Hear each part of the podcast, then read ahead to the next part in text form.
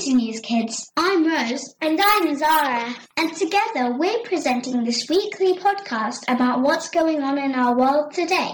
Each week we cover top stories across world news, politics, science, technology, entertainment, and arts.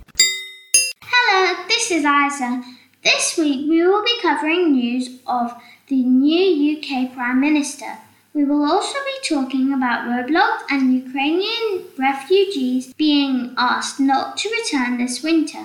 Finally, we will be talking about Kanye West and the end of his collaboration with Adidas. This week has been a really important week in UK politics. In our last podcast, we brought to you news of Liz Truss's resignation as Prime Minister. Well, this week, Following Liz Truss's resignation, it was announced that Rishi Sunak will be the new Prime Minister of the UK. Any Conservative MP who wanted to stand to be the leader of the Conservative Party had to put themselves forward by a given deadline and get 100 votes of support from other Conservative Party MPs to stay in the contest. With Boris Johnson deciding not to put himself forward and Penny Mordaunt Withdrawing from the contest, Rishi Sunak was elected leader of the Conservative Party, and as the Conservative Party is the party in power, its leader becomes Prime Minister of the UK. So uh, here are a few things to know about Rishi Sunak. He is the first British Asian Prime Minister and is also the youngest Prime Minister that the UK has had in over 200 years, as he is 42 years old. Mr. Sunak's parents moved to the UK from East Africa. His father was a GP and his mother ran her own pharmacy. He was educated at a very well known school called Winchester College and then went on to study politics, philosophy, and economics at Oxford University. He later studied at Stanford University where he met his wife, the daughter of an Indian billionaire. In terms of his political life, he became a Member of Parliament for the Conservative Party in 2015. He then became a junior minister in Theresa May's government, following which he became Chief Secretary to the Treasury. He became the UK's Chancellor of the Exchequer when Boris Johnson was Prime Minister. So he used to look after the country's money and how it was spent.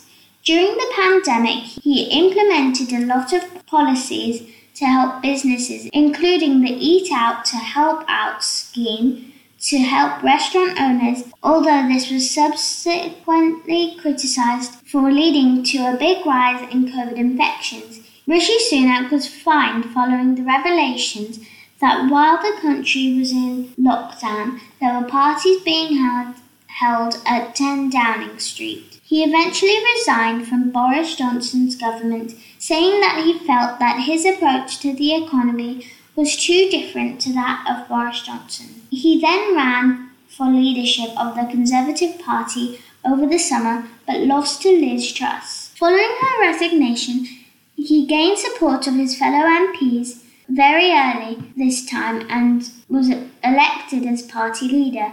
World leaders have offered their congratulations to Mr. Sunak and said that they have now hoped for stability after a turbulent few weeks. Meanwhile, other political parties have repeated their calls for a general election. The Labour Party's deputy leader, Angela Rayner, said that nobody voted for this. The public deserves their say on Britain's future through a general election. Mr. Sunak, however, is getting on with governing the country. He has now appointed his, ca- his new cabinet with Jeremy Hunt remaining as his Chancellor and Dominic Raab being appointed as Deputy Prime Minister. With his cabinet in place, he has warned the public that the country faces profound economic challenges. Let's hope that there is stability and the country will be able to meet the challenges. It's Laurie here. The situation in Ukraine has become increasingly worrying in recent weeks as frequent attacks by Russia on important energy infrastructure has resulted in frequent long lasting power blackouts and energy rationing. Ukrainian President Volodymyr Zelensky said Russian airstrikes has destroyed more than a third of the country's energy sector. Russia says it began attacking Ukraine's energy networks. Retaliation for an attack on a bridge linking mainland Russia to occupied Crimea, although the Ukraine government has not said it was behind the bridge attack. As a result of this, living conditions are becoming very difficult for the people there. And with winter approaching, the Ukrainian government has advised citizens who left the country to stay away for a while longer. Deputy Prime Minister Irina Vereshchuk said that although she would like Ukrainians to return in the spring, it was important to refrain from returning for now because the situation will only get worse. The deputy mayor of the western city of Lviv, Serhiy Kryul, told the BBC last week that Russia's strategy was to damage infrastructure before the winter and bring the war to areas beyond the front line. Without power, families are left without much heating, electricity, and of course internet, which means that many children who should be doing online schooling are no longer able to learn.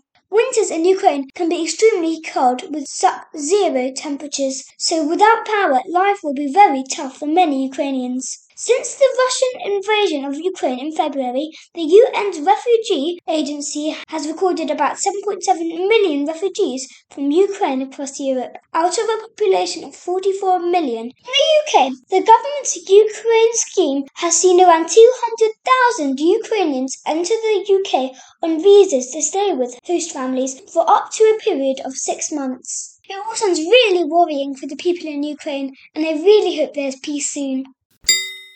Hi, it's Rose here. Well, I personally am really interested in the story this week about Roblox because I personally love playing Roblox with my friends and family. This week, BBC Newsround have reported there has been a huge rise in the number of children reporting that they've seen harmful or worrying content on the gaming platform. If you are not familiar with Roblox, it is the most popular online computer game in the UK for under 13s, according to a recent survey. It's free to use and it's a platform that lets you play millions of different games, or you can build your own game and let other people play it. It's played by more than 25 million children worldwide. I am one of them. And many schools and institutions use it to teach children how to build games online. But the NSPCC and Childline told a reporter from the BBC Newsround that since the pandemic, the number of children calling their helpline with concerns about Roblox has increased by five times, and the number of children needing help and support from a trained counsellor has doubled. On Roblox, anyone can make a game, and that means that not all the games are nice, friendly, or safe. It also means that anyone in the world can play with you online, and those people aren't always your friends. Hannah from Childline says that if you do see something that worries you on Roblox, then tell an adult or a friend you trust. And you can also call Childline to get advice about what you are experiencing. If you are on Roblox, there are certain things you can do to make it safer, such as turn on parental controls to stop strangers chatting to you online. There are blocks that stop swear words or telephone numbers being exchanged and there is a report button on every game, so you can report any upsetting content or abuse that you suffer to the Roblox moderation team. But unfortunately, these safety measures doesn't stop all the harmful content from being on the platform in the first place. And with new games being made every single day, it's very difficult for Roblox to check everything. So please everyone, play safely. Hello, this is Zara. This week at school, I'm participating in a debate about the rise of cancel culture, and so I was really interested to read about Adidas cutting its ties with Kanye West over anti Semitism, with the clothing giant saying that it does not tolerate anti Semitism and any other sort of hate speech. So, first things first, what is anti Semitism? Well, it's basically behaviour that displays a dislike towards Jewish people. And cancel culture well, cancel culture refers to boycotting and publicly shaming an individual, group, or organisation because they've done something that you think is wrong.